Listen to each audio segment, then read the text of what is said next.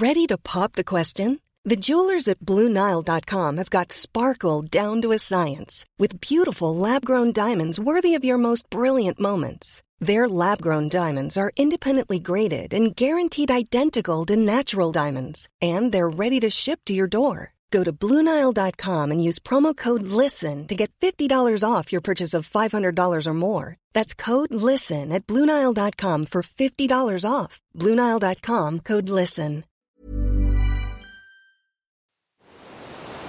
Langosta literaria.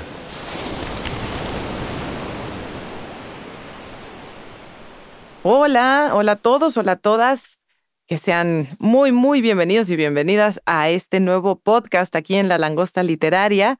Gracias por estar otra vez, eh, pues picándole aquí al mundo digital para encontrarse con una conversación en torno a las letras, a la literatura y hoy en torno a una novela que se llama Vladimir de Leticia Martín, editada por Lumen. Vamos a platicar mucho acerca de esta novela y de lo que hay extraliterario con esta publicación. Yo soy Mayra González, soy directora literaria de Lumen y está conmigo la editora del sello, Nayeli García. Hola. Hola Mayra, hola a todos y a todas los que nos escuchan. Muchas gracias por darle clic al podcast de Langosta Literaria. Y ahora que dices darle clic, denle clic y síganse porque hay podcasts buenísimos que les van además a llevar por el camino de sus siguientes lecturas. Estoy muy, muy convencida de ello. ¿Cuándo leíste tú Vladimir? A ver, más o menos qué distancia tienes ahorita con la novela. Vladimir la leí el año pasado, en algún fin de semana. La verdad me la... Fue de esas novelas que empiezas a leer y no las sueltas hasta llegar a la última página. Habrá sido, yo creo que el primer fin de semana de diciembre o el último de noviembre. Ok, pues a ver, la novela se presentó al premio Lumen de Novela, resultó ganadora del premio Lumen de Novela, ya platicaremos un poco más acerca de este certamen. Y desde que se empezaron a dar los primeros teasers, las primeras líneas que antojaban la lectura, que nos contaban un poco de qué iba esta novela, ya se sentía como esa lectura rica, incómoda por la temática que tiene. Se hablaba en algún momento de si estábamos frente a una visión al revés de la Lolita, ¿no? De la Lolita de Nabokov a mí me parece que trasciende, más que, más que trascender, que se va por otra vertiente y que al final, aunque la excusa mercadológica de decir que puede ser una versión al revés de la Lolita de Nabokov, me parece que al final estamos frente a una propuesta original, literaria, de un personaje que es Guinea, que es la, quien nos está contando la historia, que ahora hablamos también de lo importante que es que es a ella misma quien nos está contando esta historia, un personaje que nos está confesando sus más oscuras pasiones poco a poco mientras vamos avanzando en la lectura. Sus bajas pasiones que tienen que ver con por qué está regresando a su país, por qué la corrieron del trabajo en el que estaba, por qué la corrieron del colegio en el que daba clases y por qué está eh, pues regresando con esta culpa y con este sentimiento de saber que estas pulsiones que hicieron que cometiera ese crimen, y ahora vamos a antojar un poquito más, aunque haya un poquito de spoiler, esas pulsiones las sigue sintiendo. Totalmente. Concuerdo en que esta novela trasciende y es independiente de la obra de, Nabokov, de Lolita, aunque me gusta que desde el título y desde el nombre del personaje Vladimir haya un guiño, ¿no? Al, al autor de Lolita me parece una de esas deliciosas venganzas simbólicas que podemos ejercer desde las letras esta confesión de la que estabas hablando, me encanta que está, sí está narrada desde una culpa y una vergüenza, pero también desde un momento en el que no sabemos qué va a pasar, ¿no? Hay un apagón en la ciudad, no les estamos arruinando el núcleo de la trama, estas son las primeras páginas. Guinea regresa a, a, su ciudad natal y desde el aeropuerto se entera de que las comunicaciones están fallando, el WhatsApp no sirve, Facebook no se conecta, eh, no hay teléfono, no hay semáforos, hay un apagón que por otro lado es, es común o cada, cada tantos años hay apagones de estos generalizados en grandes ciudades, ¿no? En Nueva York, en Buenos Aires, en la Ciudad de México nos ha tocado por zonas vivir apagones que de pronto suspenden no solo eh, la tecnología y la capacidad de comunicarnos que usamos todo el tiempo, sino también esas barreras sociales que tenemos para contar las cosas que más vergüenza nos dan, ¿no? El apagón es lo que siento yo que impulsa a Guinea o le da la valentía o el desenfado suficiente para poder contarle su historia, contarle su pasado a cuentagotas a un desconocido que la ayuda en medio de un caos citadino.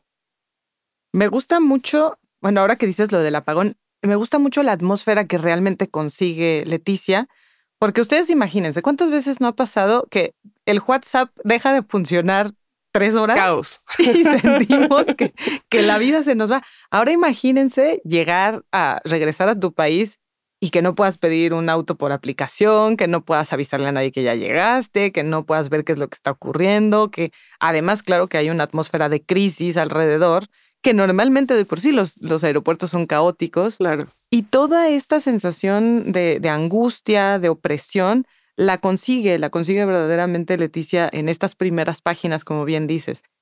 Y este personaje que aparece y que de pronto le dice, oye, pues bueno, estamos metidos en esto, este, no soy taxi ni nada, pero pues te llevo a algún lado, ¿no? Porque... Claro, te doy un ride. Y esa pregunta que nos podríamos hacer todos de, ¿me subo o no me subo? ¿Y cuál va a ser el destino que me va a llevar eh, esta decisión, ¿no? Y ahí es donde empieza también una nueva aventura para ella que tiene que ver con el contexto que se está viviendo, pero también con una aventura mucho más personal que le va a recordar ese crimen, esa pues sí, ese pecado por el cual está regresando a, su país. Sí, esa mancha, ¿no? De la que ella un poco se quiere deslindar y que es una mancha que queda suspendida también en este corte de comunicación. O sea, eh, la novela ocurre en un momento en el que hay una sensibilidad frente a la denuncia pública y frente a la cancelación o al funeo, que cuando se cae el WhatsApp y se cae el Internet y se apaga la luz, esa mala fama que la podía preceder también se suspende, ¿no? Y ella tiene un espacio para reinventarse desde la vergüenza y la culpa que carga, pero también desde la incertidumbre de no saber qué es lo que va a pasar y que nadie sepa, eh, un desconocido puede ser realmente un desconocido, ¿no? El tipo que le da el ride no puede googlear el nombre de ella, no puede saber quién es. Y eso le da un espacio para reinventarse, como desde las sombras, desde la oscuridad, desde la linterna del celular, el encendedor que usan para buscar las llaves, no sé, hay una atmósfera que va permitiendo también no narrar en blanco y negro lo que, lo que ocurrió con ella y la situación que va desarrollándose entre este buen hombre, Rostov se llama, el que le ofrece el ride, y, y, el personaje de Vladimir, que aparece poquito después, es el hijo de Rostov, y entre Guinea, Rostov y Vladimir se va desarrollando ahí una trama pues bastante angustiosa porque continúa la cosa de la cuestión de la supervivencia, ¿no? Cuando se va la luz, no solo se va la comunicación y la capacidad de ver en la noche, sino también el refrigerador deja de funcionar, claro. el clima acondicionado deja de funcionar, eh, todo, o sea, la, la lavadora, la bomba de agua, la electricidad, si la estufa es eléctrica, si la forma de calentar el agua para bañarte es eléctrica, todo se suspende, ¿no? Y empieza como un, un contrarreloj o una cuenta regresiva hacia algo que parece inevitable, pero que todavía no se termina de formular. ¿Qué es lo que va a pasar? Ahora, en este bonito ejercicio de nosotros los lectores de si te gustó tal, letal, esto que estás contando me recuerda mucho tanto la película de Dejar el Mundo Atrás como la novela en la que se basa, que es de Ruman Alam. Y me gusta también que Leticia haya querido contar algo tan íntimo, tan personal, tan de tabú, y ahorita hablamos de los, del tabú presente en la literatura, tan de tabú en medio de una situación que casi, casi parece distópica, ¿no? Que casi, casi parece que podría ser un apagón organizado, orquestado por los políticos o por un grupo opositor. O... Me gusta mucho esto porque así como el mundo se está cayendo a pedazos, ella tiene todavía un mundo que intenta reconstruir. A ver, y sin ser tan crípticas, porque en realidad tampoco arruinamos nada, porque también se va sabiendo desde las primeras páginas y ya se ha hablado también bastante de esta novela de Vladimir. Ella, siendo una maestra adulta, mayor, empieza a tener una relación, empieza a seducir a un chico menor de edad en el colegio en donde está dando clases. Entonces, eso es lo que hace que implosione su mundo y que tenga que volver a casa. Ahora ustedes, reúnan este ingrediente, súmenlo al ingrediente de que en casa de Rostov está su hijo Vladimir y Aquí sí ya no les contamos más. Aquí sí ya, por favor, lean la novela. Les va a encantar. Em, me gusta este juego que funciona a varios niveles de ya sabemos qué va a pasar, pero no sabemos cómo va a pasar, ¿no? Con el apagón también a mí me daba una sensación cuando empecé a leer la novela de síndrome de estrés postraumático de la pandemia, ¿no? O sea, el confinamiento COVID fue muy parecido a un apagón en el que de pronto toda nuestra vida cotidiana se tuvo que reorganizar en el espacio de la casa, ¿Qué es lo que sucede cuando una vez que Rostov eh, lleva a Guinea a su casa y conoce a Vladimir y se empiezan a organizar para ver qué hacer con los insumos que tienen, pues hay una reorganización del universo en un espacio cerrado y pequeño como es una casa. Y eso es algo que todos vivimos durante la pandemia, que todos sabemos a lo que puede llevar a los pleitos, a las pasiones, a la desesperación, al aburrimiento, a la inventiva. Em, sabemos y no sabemos, ¿no? Al mismo tiempo, cómo es que van a sobrevivir en una circunstancia extraordinaria, pero que de tan extraordinaria te forza a regresar a lo mínimo, como al núcleo de las paredes de tu hogar. Pero además todo esto con personajes, o sea, no es que ella haya llegado con la familia feliz, o sea, no es ah, que ella haya llegado y, eh, se haya encontrado con una señora calentando la sopa en la estufa y pasa, por favor, hijita, ¿no? Báñate. bueno, ya sé que no hay agua, pues, pero bueno, ¿no? Como esta, no es que esté entrando a una atmósfera acogedora. Eso es muy interesante porque decidió Leticia poner a dos extraños bastante, que además hasta parece que desde el principio se caen mal, ¿no? O sea, el mismo Rostov y Leticia, y Leticia y Guinea, que parece que desde el mismo inicio cuando él ofrece ayuda lo hace, ni siquiera es que lo haga por o sea, no, no, no, no leemos en ese momento en el que le ofrece llevarla a algún lado generosidad, ni no. sé si es más una curiosidad también, o no sentirse solo él en una situación en la que también está diciendo, pues quién sabe qué está pasando en el mundo. E internamente, no es que el padre e hijo igual estén en una situación de amorosa familia. Entonces también es entrar en un universo que está colapsando y entrar a este universo doméstico del que hablabas siente también la opresión en este universo doméstico, en donde nadie quiere estar ahí, nadie quiere estar con el que está. No, claro, y, y nadie sabe muy bien ni cómo cuidarse a sí mismo ni cómo cuidar al otro, ¿no? Justamente no llegan a un, a un calor de hogar, sino a una casa en donde pues también está ya todo medio desvencijado, no está preparada para la catástrofe la casa, en ningún sentido. No está, no está preparada para la hospitalidad. No, no, ni siquiera en un contexto de normalidad está preparada el, recibir a alguien, ¿no? Claro, las sábanas de la cama, ¿no? Están todas sucias, hay que mover la ropa de un lado en el sofá para sentarse. Sí, sin duda no hay una interrupción de un mundo feliz, como que no ni ella viene de un mundo feliz, Exacto. ni ellos están en un mundo feliz, ni lo que se avecina en un futuro cercano es un mundo feliz. Eh, me gusta mucho también que sea en esa circunstancia en donde se haga esa exploración como del deseo, ¿no? Porque, bueno, ella sabemos que Guinea es una mujer dueña de su sexualidad, con un impulso sexual que además eh, nos muestra constantemente en su forma de pensar, en su forma de observar la piel, la temperatura de, de los personajes que la rodean.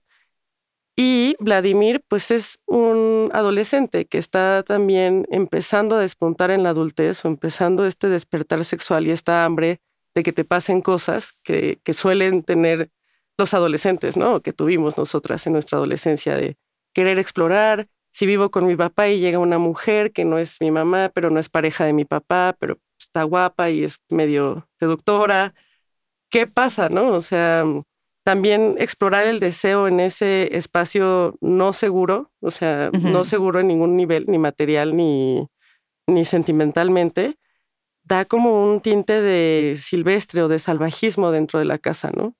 Hay un, hay un asunto, y tú lo sabes como editora, Naye, y los lectores que nos escuchan, pues también ya están muy, muy profesionalizados en esto. Hay un asunto importante para los autores que es descubrir la voz. ¿En qué voz voy a querer contar esta historia. Va a ser una tercera, va a ser una primera, ¿no? Eh, una segunda, que le, hemos leído pocas, pero que cuando se logran, se logran maravillosamente. Y algo que me parece muy valiente en la postura narrativa de Leticia con Vladimir es justo que haya decidido contar esta historia de una mujer que siente una pulsión erótica por chicos menores de edad y que lo haya hecho en primera. O sea, realmente estamos acompañando la cabeza de esta mujer todo el tiempo, lo que está pensando, lo que está sintiendo. Y como lectoras, decía yo, es una deliciosa incomodidad. A mí me gustan mucho los libros que me, que me incomodan, que me retan, que mucho, ¿no? O sea, también qué bueno que tenemos comfort reading cuando es necesario, pero... Claro, y, estos libros donde no sabes si te cae bien o te cae mal, ¿no? O sea, como de entrada... Ella no me cae bien. Ahora que lo dices, Naye, Guinea no me cae bien, no por esto, o sea, no, no, no, no solamente por su pecado, pero ella no me cae bien. No, a, mí, a mí a ratos me caía verdaderamente gorda porque está en una situación en la que necesita ayuda y necesita ayudar a otras personas. Y ella se detiene a pensar cosas como, ay, debía haber hecho esto antes de haberme mudado, o en la maleta no traje no sé qué. O sea, tiene como una cosa superficial y súper egocéntrica en la que le vale, le vale el alrededor. Súper egocéntrica. Es muy egocéntrica y a la vez decía, qué delicia poder ser así. O sea, qué delicia leer que una mujer es así, ¿no? Que no es esta mujer a la que pones en un contexto de hogar con un padre simbólico, un hijo simbólico y asume el rol de la mamá. Ella no asume el rol de la madre en, en ningún momento, creo yo, pero tampoco asume el rol de la hija ni de la hermana. O sea, ella sigue siendo ella y sigue buscando satisfacer sus necesidades y su necesidad incluso de ser atendida. Ella parece sentir que merece que la atiendan. Y, no se le siente agradecida en ningún momento, ¿no? Digo, ya sabemos que no, no, no está, como les decimos, no, no, no está llegando a un hotel de cinco estrellas, pero, pero tampoco se siente. No, ni siquiera agradecida con la vida de, bueno, ¿no? O sea, caí en blandito, tengo un techo. Em, bueno, incluso agradecida con la vida porque le pudo haber ido mucho peor, de que simplemente la corrieran y la desaparecieran un poco de, de, donde había sucedido o la todo esto, la cárcel, ¿no? Exacto. porque al final, pues sí, sí estamos frente a un adulto que está teniendo una relación sexual consensuada o no con un niño. Y eso es ilegal. O sea, y desde ese territorio es muy interesante ver eh, cómo se componen los afectos de, esta mujer, ¿no? De pronto también parece un poco desarraigada emocionalmente, no extraña a alguien, no le interesa mucho. Sí le pasa, eh, tiene una angustia pasajera por contactar a los demás, por avisar que llegó, por contestarle a su amante, al niño que dejó en la Universidad Nicolás o en el colegio de donde la corrieron pero rápidamente eso pasa a segundo plano y ya no vemos una red de afectos, al menos internos de ella. Y eso es, es muy refrescante ver también en la literatura actual una representación femenina así. O sea, me parece que es un logro que podamos leer mujeres que no necesariamente son heroicas, buenas, comprensivas, empáticas. Las hay, pero también hay personajes como esta que nos pueden caer súper mal, ¿no? Y que dices, qué tipa tan más antipática. O sea, qué poca, qué poca vergüenza, qué poco agradecimiento. En fin, puede uno tener una distancia fuerte del personaje y sin embargo yo quería seguir leyendo. Como, ¿qué le pasa? Y, lo va a lograr o no. O sea, en este juego de seducción, ¿lo logra o no lo logra? Y eso no, no voy a decir eh, si lo logra o no para que los lectores se acerquen. Pero el juego de seducción es muy interesante y muy adictivo. El erotismo está muy bien logrado. El encuentro con Nicolás, por ejemplo, ¿no? O sea, cuando finalmente están flirteando, pero finalmente ya hay un contacto físico. Me gusta que no se haya detenido ahí. O sea, creo que además está en un punto medio en donde no se contuvo, pero tampoco se regocijó, tampoco se trata de, se trataba de hacer una descripción eh, palmo a palmo de qué era lo que estaba sucediendo en su primer encuentro, ¿no? Y me resulta también interesante porque ahora, por ejemplo, que estamos desgranando la novela, quizá muchas de las personas que nos están escuchando dicen, ah, pues Vladimir de tener unas 350 páginas, ¿no? Mm, y es una novela muy breve. Es una novela en donde supo concentrar la información, las emociones, la, insisto en el tema de las atmósferas, porque verdaderamente, sí, esto que, esto que decías también del, del COVID que tenemos tan cerca, tienes toda la razón. O sea, esa sensación de, de encierro, de incertidumbre, realmente logra transmitirla. Logra transmitirla muy bien y, me parece en la ceremonia de premiación de cuando cuando escuchamos al jurado y a María Fase hablar con Leticia Martín, le decían o, subrayaban justo esta capacidad de mesura, de mesura concentrada, ¿no? De voy a contar una historia apasionante, profunda, compleja, contradictoria en menos de 200 páginas. Exacto. Y saber cuándo dejar de escribir o dónde recortar, pues es una, es una virtud. Y es una virtud también que yo aprecio em, en la literatura actual, que no necesites necesariamente 600 páginas, ¿no? Para poder mostrarnos a un personaje por el cual puedes sentir empatía, puedes entender de dónde viene, pero también desprecio y rechazo. Y esa es una característica que el jurado destacó particularmente, digo, de entre todos los 400, 500 manuscritos que llegaron al premio, destacaban mucho la capacidad de concentración de Leticia Martín, muy en la línea como de, de Alia Trabuco también, ¿no? O, o de los cuentos largos de, de, la tradición argentina de Cortázar, La Autopista del Sur, El Perseguidor, este género en desuso que era la, la novel o la novela corta. Dices, está entre el cuento largo y la, y la novela corta. Creo que Vladimir es un muy buen ejemplo también para quienes se interesan, o sea, no solo en leer, sino para quienes nos escuchan, si hay algún escritor, escritora joven que está ahí haciendo sus pininos Creo que esta novela es muy buena maestra como de la concreción, ¿no? Tengo tres, cuatro personajes, una situación y un deseo muy fuerte. 200 páginas, vámonos. O sea... Casi podría ser una obra de teatro, ¿no? Si, si, claro. si lanzas muchas de las escenas que están sucediendo en otro lugar o fuera de este entorno eh, doméstico, podría ser una obra de teatro. Ahora, también algo a destacar eh, de Vladimir, y hablaba yo de los temas tabú, de Leticia Martín es en el momento que estamos viviendo, Naye, en el momento que estamos viviendo ustedes que nos escuchan, de cancelación, de querer justo eh, limpiar o blanquear algunos textos, de querer volverlos políticamente correctos, no textos clásicos, textos que ya están probados, que nacieron en su tiempo, que nacieron en el tiempo en el que les correspondía nacer, que ella decida contar esta historia y que el jurado haya también optado por premiarla, me parece que es un grano de arena para continuar con el trabajo editorial que hemos decidido realizar quienes estamos en esta industria, ¿no? Que es si es una novela, si es un aporte, si genera una discusión, si hay una conversación estética, pero también más allá de la estética,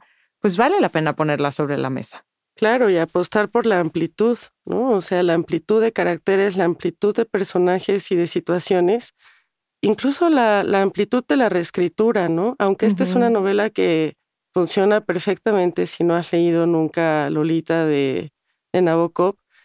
También si la has leído o si estás enterada de, las disputas en torno a la, a la portada ¿no? de, de, Lolita o respecto a las iniciativas, sobre todo en contexto estadounidense, gringo, pues de prohibir prohibir tal o cual título o cambiar las palabras, ¿no? Me acuerdo de una polémica que hubo con Huckleberry Finn, sobre pues, sustituir algunas palabras que resultaban muy ofensivas para el presente. Y no sé, ¿no? Es una forma de domesticar y de volver a la literatura un espacio muy dócil en el que también se borra la memoria. Y la apuesta de Vladimir de Leticia Martín va justo en sentido contrario de eso o responde con un, bueno, va, cancelamos al hombre. ¿Y qué pasaría si es una mujer la que lo hace? abre la discusión y nos coloca en un lugar muy incómodo, desde el cual pues, es maravilloso ponerte a leer o ponerte a escribir, ponerte a platicar. Creo que esta novela, leerla en conjunto, me acuerdo que tú y yo platicábamos, ¿no? Del final. Eh, cuando la leímos estábamos así de, no, pero es que al final tú entendiste tal, yo entendí tal, ¿qué hubiera pasado? en fin, ahí poniéndonos de acuerdo y eso es, es delicioso también los libros que te lanzan a, hablar con las otras lectoras o con tus amigas, ¿no? De, oye, ¿no sentiste que había como una tensión ahí en tal escena? No, no, yo creo que ahí estás exagerando, o sea. no sobreinterpretes. Mm, Vladimir llega a nosotros además con este premio bajo el brazo, con el premio Lumen de novela, y creo que aquí hay también mucho que decir. Ya mencionabas tú a Alia Trabuco. El espíritu que tiene Lumen, el espíritu que tiene este sello de, por un lado, por supuesto, seguir editando grandes clásicos como a Borges, como a Humberto Eco, pero también ser este sello que es pionero en, dar protagonismo a la literatura escrita por mujeres. Y me gusta mucho que el premio Lumen de novela tenga esta segunda etapa, porque creo que con todo lo que ha pasado, a ver, mm, súmame y corrígeme y, discutamos un poco acerca de esto, Naye, pero con todo lo que está pasando en los últimos años, que si sí hay un boom, que si no hay un boom, pero que lo que es indiscutible es que estamos leyendo muchísima literatura maravillosa hispanoamericana de mujeres, muchísima literatura latinoamericana de mujeres. El primer premio era el premio femenino Lumen y se dio en los años 90, entre el 94 y el 99. Exacto. Si pensamos en lo que podíamos considerar como literatura de mujeres en esas épocas y lo que estamos ahora viendo con un primer premio Lumen de esta segunda etapa, de esta segunda vida del certamen a partir del 2023, me parece que hay, hay unos choques muy interesantes y muy ricos que también se están notando en el catálogo. Mencionaba Salia Trabuco, pero hay que pensar en Luna Miguel, pero hay que pensar en Lara Moreno, pero hay que pensar en México eh, ahora que publicamos Las Vigilantes del Viraliceaga, ¿no? que parece como que estamos generando esta red de conversación y que el Lumen está siendo ese medio de comunicación a través del cual justo estas escritoras están em, pues intercambiando, ¿no? También sus letras, sus ideas, sus preocupaciones. Están leyéndose entre sí y están también apelando a, a las lectoras que siempre hemos existido, que siempre han existido, pero que ahora tenemos la posibilidad como de, de sentirnos representadas o de sentir una cercanía mayor con, pues, con los libros que leemos.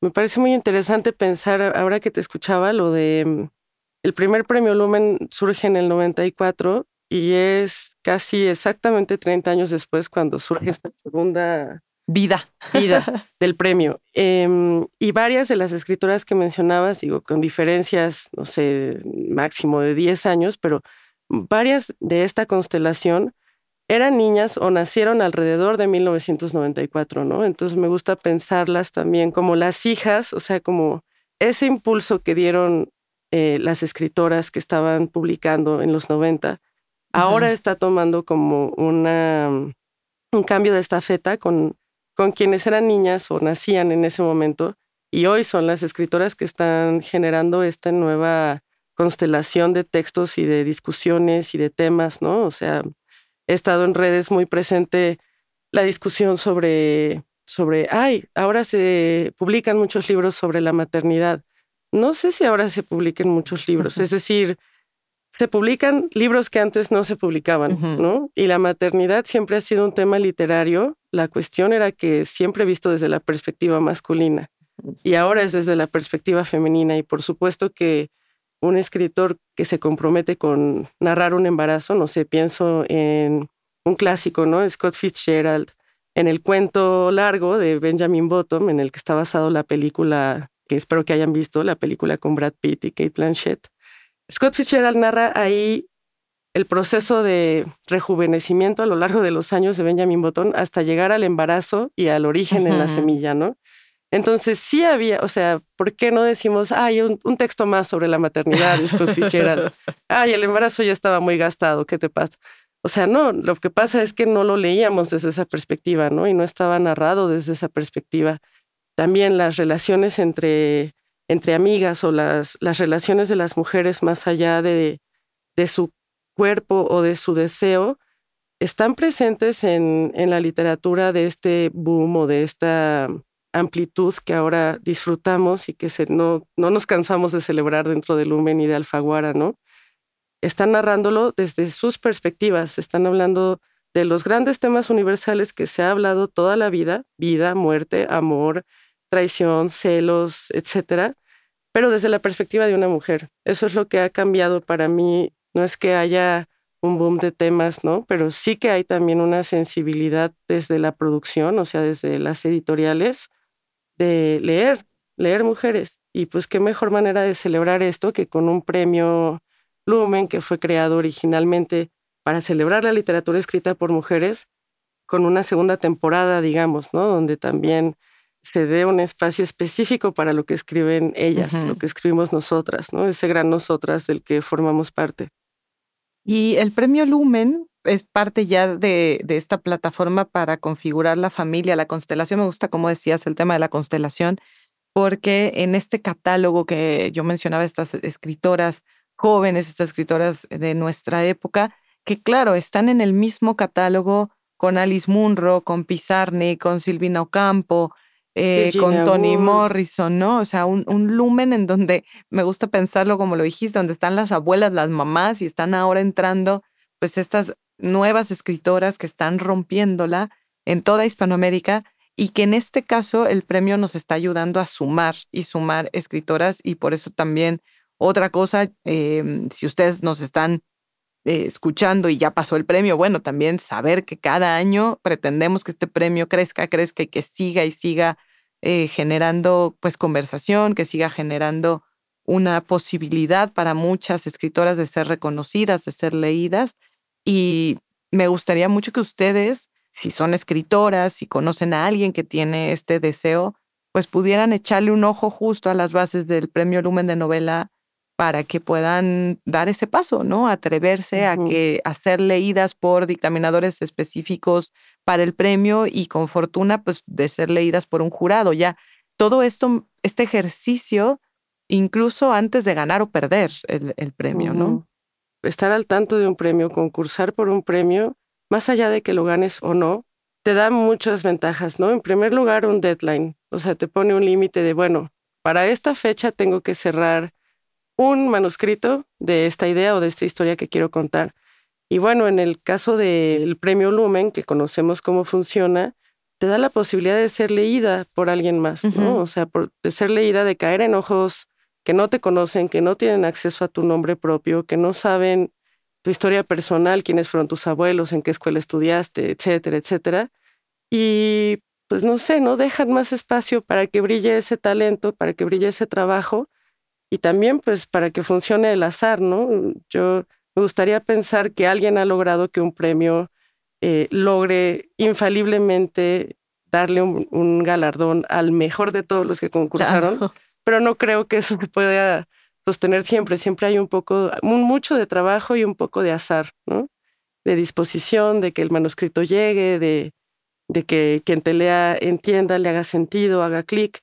Y bueno, en el caso de ganar el premio, pues qué mejor que, entrar a una casa editorial como es Penguin Random House, en donde hay un acompañamiento, ¿no? No solo editorial, sino también en términos de promoción, en términos de generación de comunidades lectoras, de esto que estamos haciendo ahorita, platicar en un podcast de, de literatura, pues es una maravilla, ¿no? No imagino a alguien interesada en escribir que, que rechazaría una oportunidad así.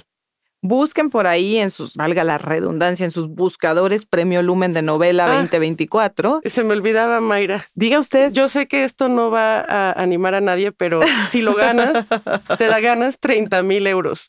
Digo, no que eso influya. No, o sea, a ti y a mí que nos sobran, la verdad es que, o, sea, cuando lo vimos, lo último lo vimos. que yo pensaría, ¿no? O sea, sí, que es, ya se te estaba olvidando. Se me estaba olvidando. Una cifra bastante ínfima.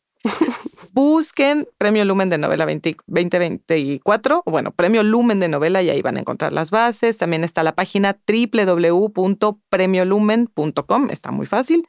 Y si ustedes nos están escuchando antes del 29 de marzo de este año, tienen oportunidad todavía de llegar con la novela. Si nos están escuchando después del 29 de marzo, varias cosas. Uno, muy atentos a junio, que es cuando va a fallar, para que sepan cuál va a ser su siguiente lectura.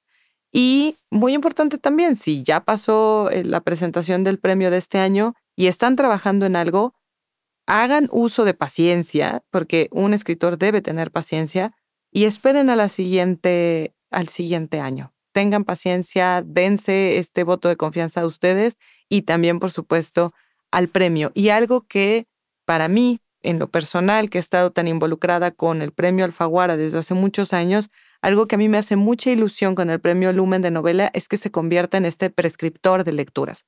México es, más allá del país del ganador del premio Alfaguara, México es el país que más vende el premio Alfaguara. Hay muchos lectores allá afuera esperando que cada año salga, sea, sea español, argentino, chileno, sea un tema sobre la vejez, la longevidad, o sea un tema de amor, o sea una novela sin ficción están esperando porque se convierte ya en una lectura de prescripción por el premio mismo y estoy segura que eso va a ocurrir también con el premio Lumen, que ahora está en esta segunda etapa, que todavía está chavito y que todos nosotros como comunidad de lectores vamos a poder acoger y lo vamos a convertir en eso. Y coleccionarlo, ¿no? O sea, yo ya tengo claro. yo hice espacio en mi librero para el Premio Lumen 2024, el 25. Recuerden también que de la novela ganadora del premio, Vladimir de Leticia Martín, se puede encontrar en Argentina, Chile, Colombia, España, Perú, Uruguay, Estados Unidos, México y en nuestras plataformas digitales en formato EPUB o en formato audiolibro, que muchas veces em, esa es la manera en la que consumimos los, los contenidos literarios ahora también. Pueden encontrarla ahí y cualquiera cualquier persona que viva en estos países o en otro, pero escriba en español, puede concursar. Naye, gracias por compartir tu lectura de Vladimir. A ti, Mayra, sigamos leyendo juntas. Esto va a ponerse muy bueno, es el primer podcast de otros. Si les gustó el show, compártalo y recomiéndelo. Mientras tanto, siga aquí en la langosta literaria, píquenle por ahí a todas las opciones que hay, porque en serio, en serio, van a tener ahí su siguiente libro a leer o su siguiente libro a regalar dense esa oportunidad y aquí nos vamos a encontrar en estos micrófonos en una próxima ocasión platicando pues siempre de estas cosas que nos apasionan y que se llaman esos artefactos raros que se llaman libros. Mm, Muchas gracias. Hasta la próxima. Hasta la próxima. Búscanos en nuestras redes sociales, Twitter, arroba langosta-lit, Instagram y Facebook, Langosta Literaria, y en YouTube, Me Gusta Leer México.